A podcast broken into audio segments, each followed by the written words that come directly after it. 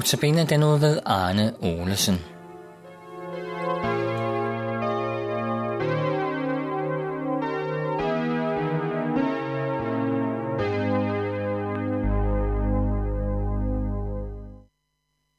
Velkommen til Notabene.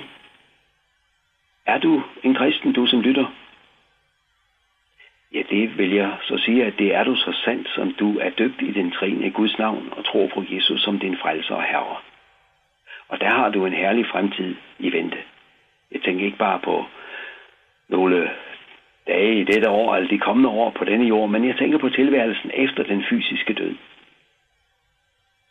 Gud har nemlig bestemt, at alle, der har taget imod hans søn gennem dåb og tro, skal være sammen med ham i en evig herlighed, hvor intet ondt i nogen som helst form skal kunne komme ind og påvirke.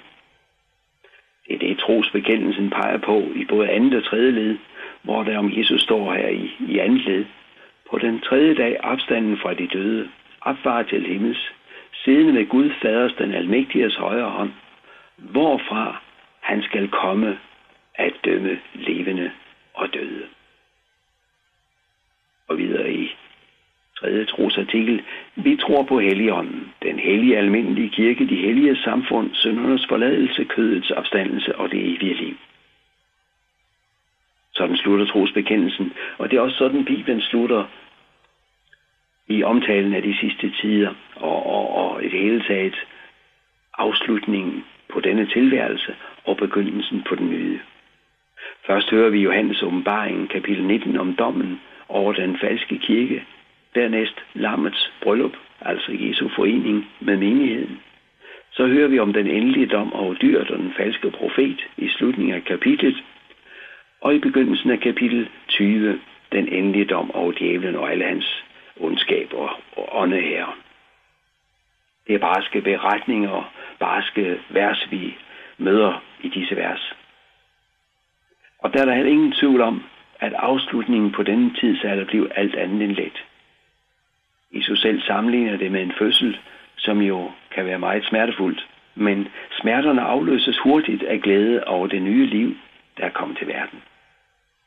Sådan skal vi heller ikke alene fokusere på smerterne og lidelsen i denne verden, men se frem til den herlighed, der kommer. Egentlig har vi nok vældig svært ved at forestille os det herlige og fuldkommende. Sikkert også derfor skildrer Bibelen herligheden, den kommende herlighed, ud fra al den elendighed, vi slipper for. Det kan vi jo nok forstå. Tænk så at slippe for al nød og død. Slippe for bekymringer.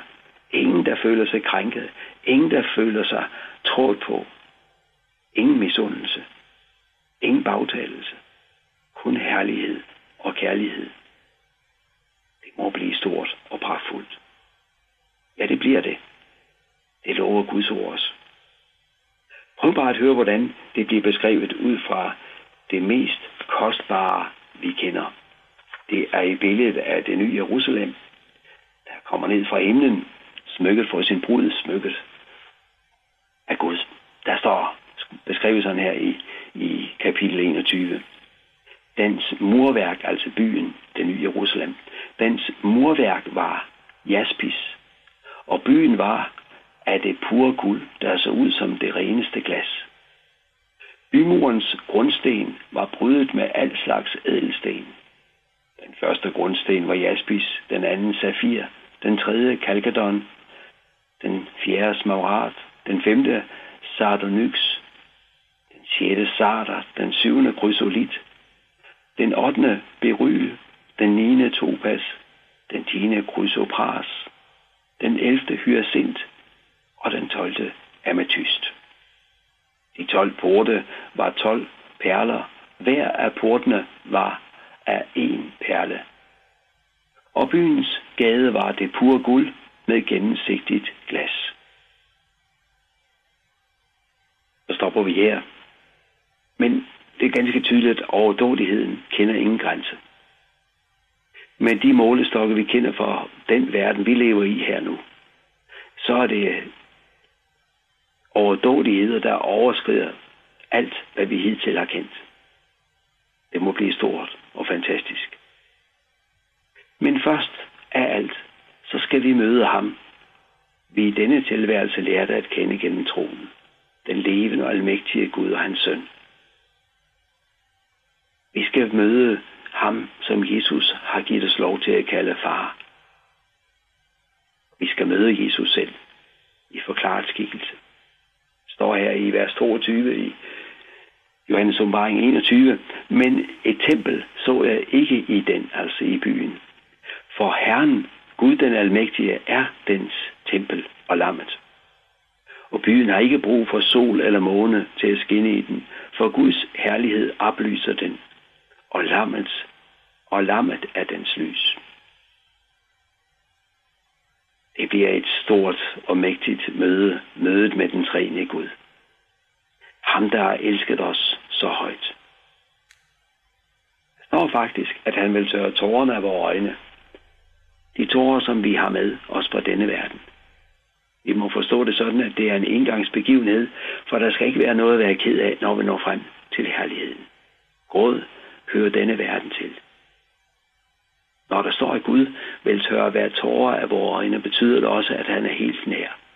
For man kan ikke tørre tårerne af øjnene på en, man er langt borte fra. Så nær vil Gud være hos hver enkelt af os i den evige herlighed. Og der vil glæden være hovedordet til beskrivelse af vores sindstilstand. Der vil du da nok være med, ikke?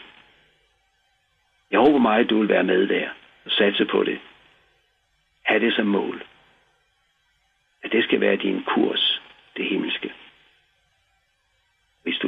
Spørger, hvordan du kan være sikker på at nå frem til dette mål, så er svaret ved at tro på Jesus.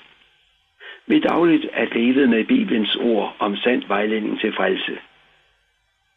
Det er nemlig Guds løfter, vi skal satse på. Det er dette gamle ord, der kan give vidshed, ja sikkerhed, for det er det mest sikre, der findes overhovedet. Derfor vil du også med dette ord som vejleder finde frem til målet, himlen. Gud velsigne dig dertil. Amen. Lad os bede. Herre, vi vil love og takke og prise dig, fordi du har en evig herlighed i vente til dit folk, til dit barn. Herre, tak for det evige livs håb. Tak for et realistisk håb om opstandelse og et evigt liv, hvor ingen nød og ingen død og ingen former for ondskab vil få råderum, eller kan få råderum. Herre, tak, at du har gjort det så forunderligt. Hjælp os til at nå dette mål. Tak, at du vil. Tak, at du aldrig vil svigte og aldrig vil forlade os. I Jesu navn. Amen.